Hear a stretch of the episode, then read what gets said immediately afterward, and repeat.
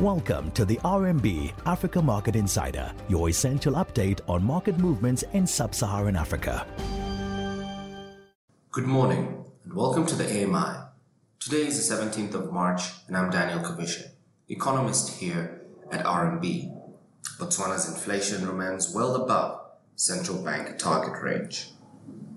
Botswana's February headline inflation registered 10.6% growth, unchanged from January's print.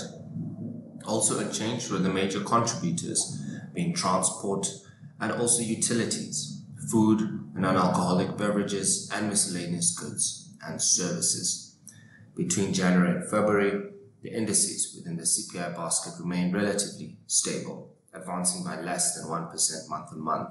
Over the period, the transport index advanced by 0.6% as the cost of purchasing vehicles increased by 2.3% on a monthly basis. The food and non-alcoholic beverages index increased by 0.5% on a monthly basis owing to higher prices associated with oils and fats, vegetables, as well as bread and cereal.